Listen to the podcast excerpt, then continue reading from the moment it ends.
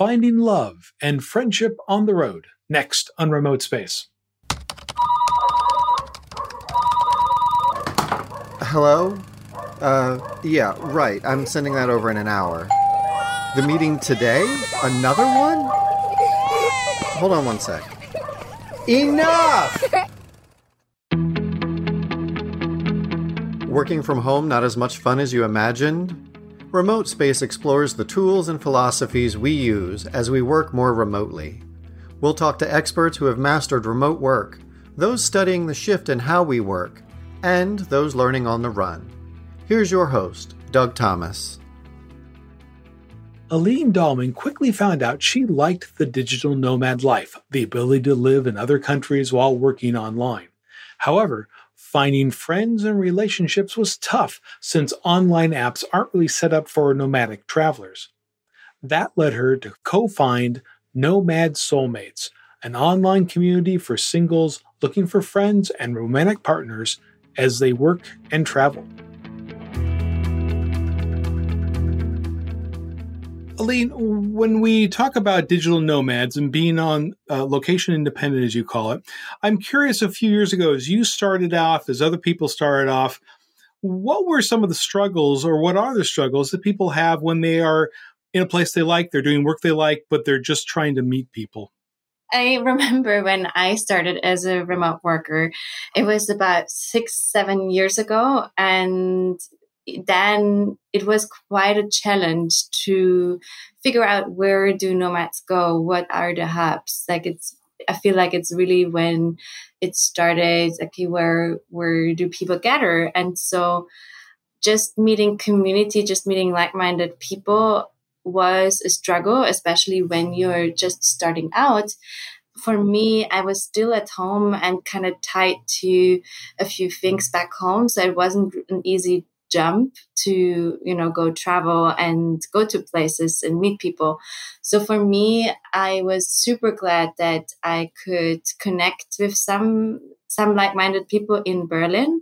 But even to travel to berlin it's for me a six hour train ride from from my home. So you know that was a, a big thing. But i mean connecting online was always more the easier route, but especially when you're starting out and want to make human connections, then it was a bit trickier to actually get there.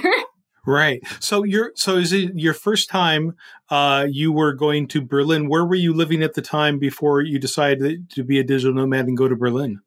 So I was, um, or I'm living, my parents live in a small, tiny village in South Germany. It's called Seitingen Oberflacht. It's super tiny.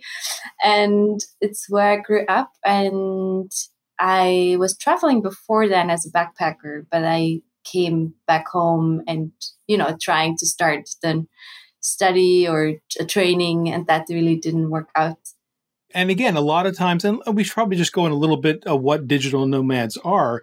They are people that usually working in technologies, their computer, that they can earn a living and, conduct their life in other places. As we, the, the, term we use is location independent. So you can work from Berlin if you have a job that can be working remotely online, which we'll get into because the world has certainly changed in the last year about how people think about that and then you can go other places. In fact, in six, seven years, where, where are some of the places you've been besides Berlin? I went directly to Thailand because I heard that Chiang Mai was an ongoing hub for nomads and remote workers. And so I really wanted to check that out. And um, I've been in Thailand as a backpacker before, but in other areas. And so now I wanted to check out Chiang Mai and Koh Lanta and that was amazing because, again, there was the first few encounters with other remote workers. Some of them I already met in Bali in that uh, Berlin conference. And so it was nice to actually reconnect with some of them. And then my journey further out went to uh, New Zealand, Australia. Although there I wasn't really going and looking into remote work. It was more though also for for travel purposes and, and having fun. But that's some of the things about these types of jobs that you're, if you're doing uh, you can pick up side jobs that you can mix that travel with pleasure and and be able to have it more free versus putting a date on the calendar and knowing that you're going to leave for a certain vacation. I mean, to me, that's some of the the, the calling that I see when we've talked to a few of the, these folks when they deal with that kind of stuff, that it blends that work and pleasure at the same time. Absolutely. I'm so grateful for this actually, because you get also a lot of insights in what else is out there, you know, and, and get very inspired by, like, I was just about to, you know, looking out for remote job opportunities or in general. I was also working a little bit as a nanny in New Zealand. So I, I was 19 and I really wanted to know which areas do interest me. And so, yeah, that was a great, definitely great opportunities. And so further on, I went to Bansko in Bulgaria, and uh, that is a great nomad hub now as well. So yeah, a couple of places in Europe, France, Italy, and then eventually Bali. Bali, and which is funny because I've we've interviewed three people, two of which are living in Bali when I interviewed them, and one lived in Bali for two years. So I know it's a hotspot, and one is it's tropical, but two, it's also known as like having some of the best internet in the area. If I, if that's what most people say, is that correct? Yeah, yeah, definitely. From all the islands, Bali is probably one with the best internet connection. Great. Um, so let's get into uh, Nomad Soulmates uh, that you co-founded. That is this way of and uh, we've pretty much say it's if someone's interested in digital nomads, yours is not the stop it's not the first stop along the way to learn about that stuff, but this is for people who are travel who are trying to get connected to to friends and and potential mates, uh, but do it in a way that's not just dealing with dating apps, which don't deal with people that want to travel all the time like nomads. Correct? Yeah, absolutely.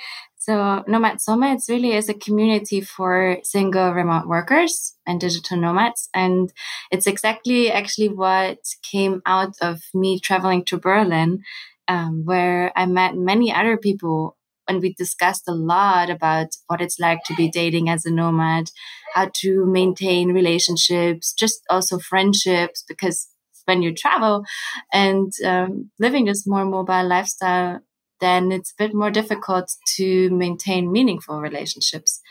And so that was very important for me that I saw the future back then already in remote work. This is something people want to do.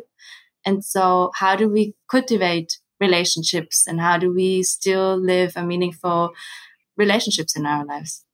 There's sites that you can go to um, at Nomad Soulmates, and there's Facebook page, and soon you'll have an app uh, that will be able to connect folks off their phones. And you know, I'm too old to say, "Hey, I know about dating apps." I mean, I know about them, but I haven't worked with them. What's what's some of the connections that you deal with with your area that you're looking at likes and interests that would match people up, but also locations of where they where they are, where they want to go at one point I saw something where you talked about you used to do this with Excel sheets. So this is going to be a little more, um, this is going to be a little more sophisticated. Yeah. Well, I started out matching people with Excel sheets um, in the very beginning because I'm not a developer, right? And so when I had no team, that is what I was doing. I was helping people with Excel sheets in our group to match with each other location wise and that was a big mess because it's just i think it was 300 people and i was just ending up two days matching people so that didn't work.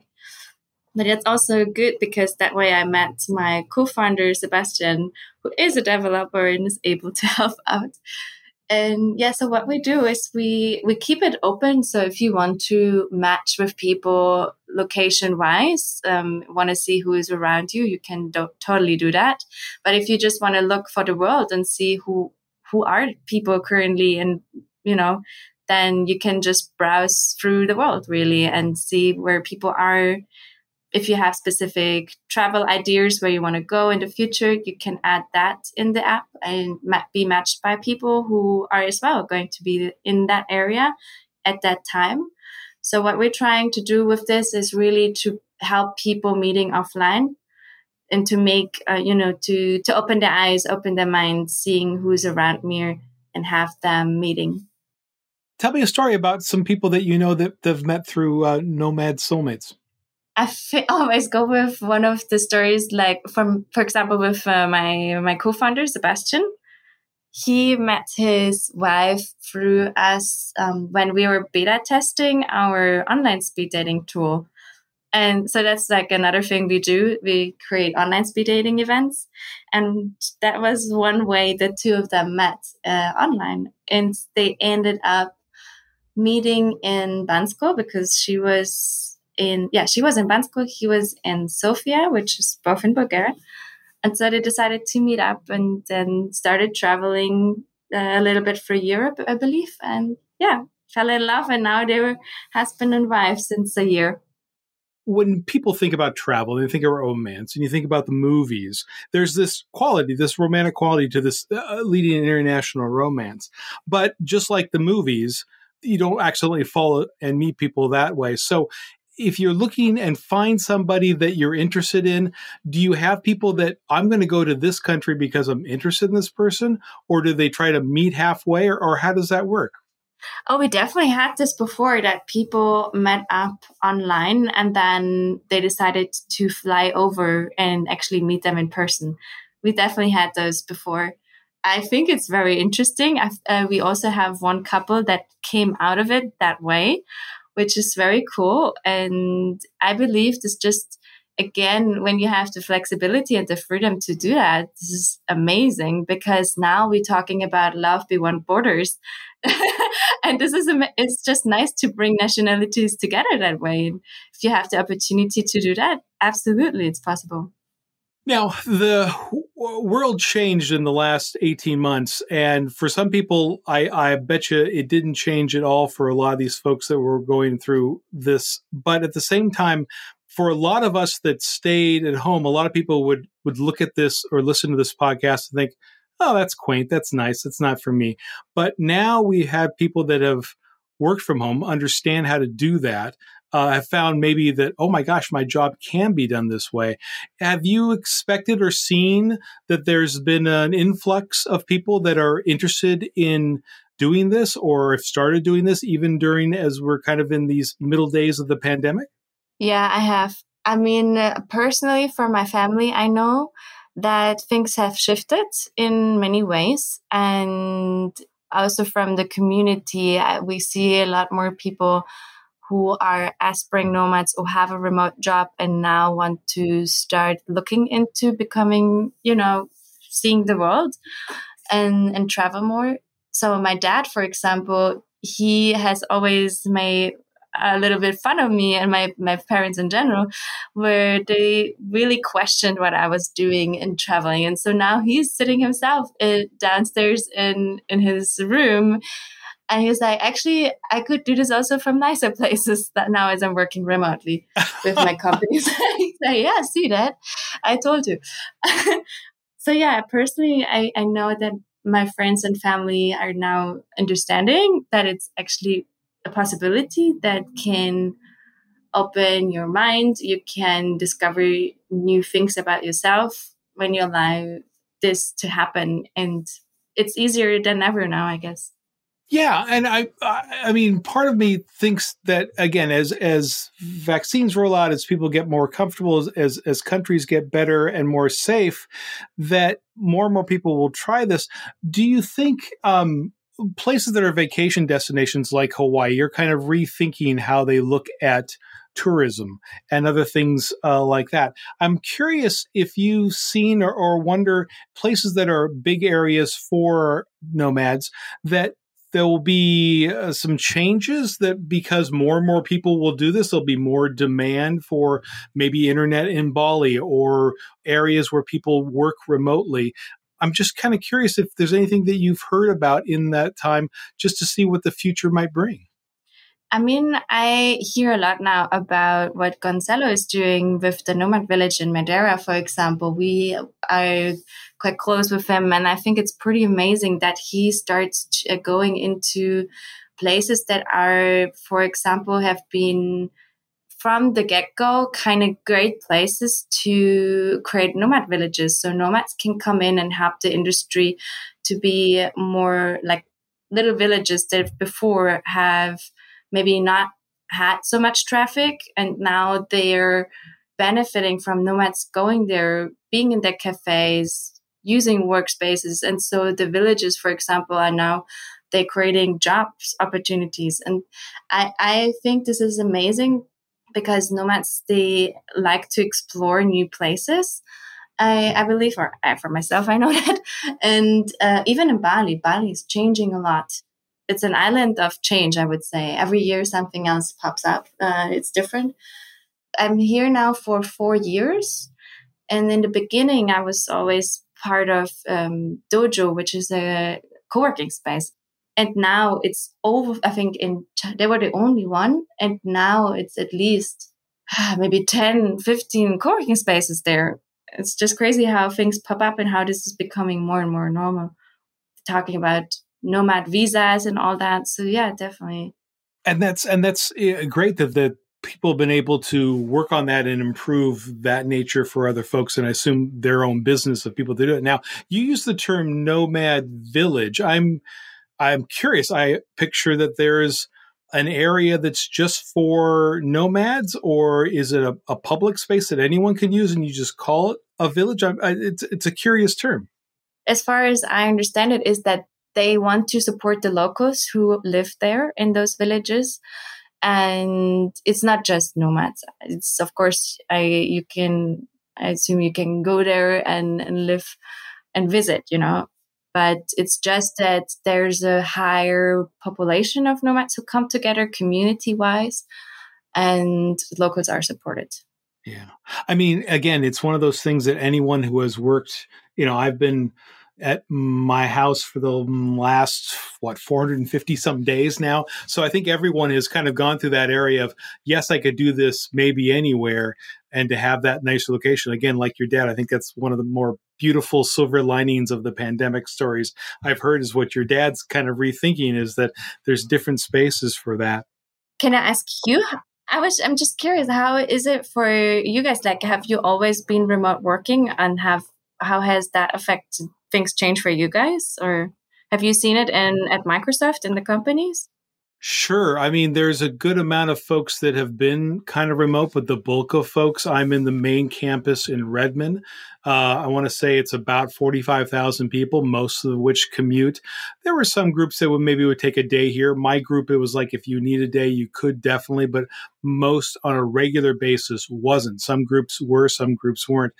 But that's changed, of course. And then also, we've just kind of, uh, our group has expanded. So, this whole thing of this hybrid work where some people will be remote, some people will be back at the office at some point. I won't be until at least the fall. Like uh, 20% of our group will be in Atlanta across the country. So, already there's this hybrid we won't all be in the same office anytime. So it's I think it expands that thought of where we wants to be. And and quite frankly, I mean, even our CEO, Satya Nadella, has come out and talked about we need to figure out hybrid work so we can show the world because we have those tools that people can use. So it's definitely something that is altered at this point that has opened things up. And I think again, people that would hear something like what we're talking about a year and a half ago or two years ago might think that's some fantasy. I think it's more of a of a reality for a lot of folks now, or something that's more attainable that they can think about doing that and and define some of those things, including finding re- friends and relationships along the way. I, I know it's an important part of that. So to see what Nomad Soulmates can do for a lot of folks, and I assume you're talking everyone from people like yourself that got on the road at 18, 19, um, all the way to people that are in their 50s and 60s. Was, is that correct, or is it mostly? Absolutely. Yeah, hundred percent. We're we want to include everybody. Uh, we want to really support all age ranges, all colors, because here's the thing: we're now in a world that is so diverse and so like you know, when you again talking about love beyond borders, there's really no way how we could ever or want to exclude anybody. So we want to include the LGBT community and make it easy for them as well, for example, to meet. But from the technical standpoint, it's a bit more trickier. And when we launch, we want to have the ability there for them to as well meet each other because for them it's even harder. They have um, certain needs and their community is generally smaller. And so when we are opening up to the world, this is very important to me that we're uh, inclusive from age to relationship status. So, yeah. we hope to accomplish that. It's a, it's a big mission, but we hope to accomplish that. Wonderful the fact that it's baked into how you want to do the company is just fabulous. I, I read something in one of your articles that you said, uh, The universe has always had my back and it will in the future. I simply trust that. Uh, I got to think where you've done with being a digital nomad and starting Nomad Soulmates, that something like optimism is a, is a wonderful tool to have in your tool belt. Thank you. Yeah, it's definitely, it's always how, it's something that traveling taught me. And of course, there's always times where I also worry and where things go like you always have those times where you're challenged. But then I feel like this year has been really rough. Um, and I see the biggest opportunities always come from the harder challenges that because they make you grow. And if you accept them and with optimism, it always was a tool for me to see the other side to because there's always negative and positive. And so you just need to look. You know just need to be open for opportunities. And traveling taught me that. Traveling really taught me that when you know your motorbike gets broke and then you're in the middle of nowhere and then suddenly there's someone coming from the street helping you a complete stranger. Like you know those situations they give you evidence that in the end everything works out and this is exactly this is my concept for everything now from one optimist to another, I, I, I certainly appreciate that. Uh, Aline uh, Dahlman is the co-founder of Nomad Soulmates, a, a, community for single digital nomads to find friends and romantic partners. You can find them online. An app will be coming out soon. Um, Aline, thank you so much for talking to us on Remote Space. Thank you so much for having me. Thanks for listening. Be sure to subscribe to the podcast to hear more stories and lessons learned from those working in the remote space.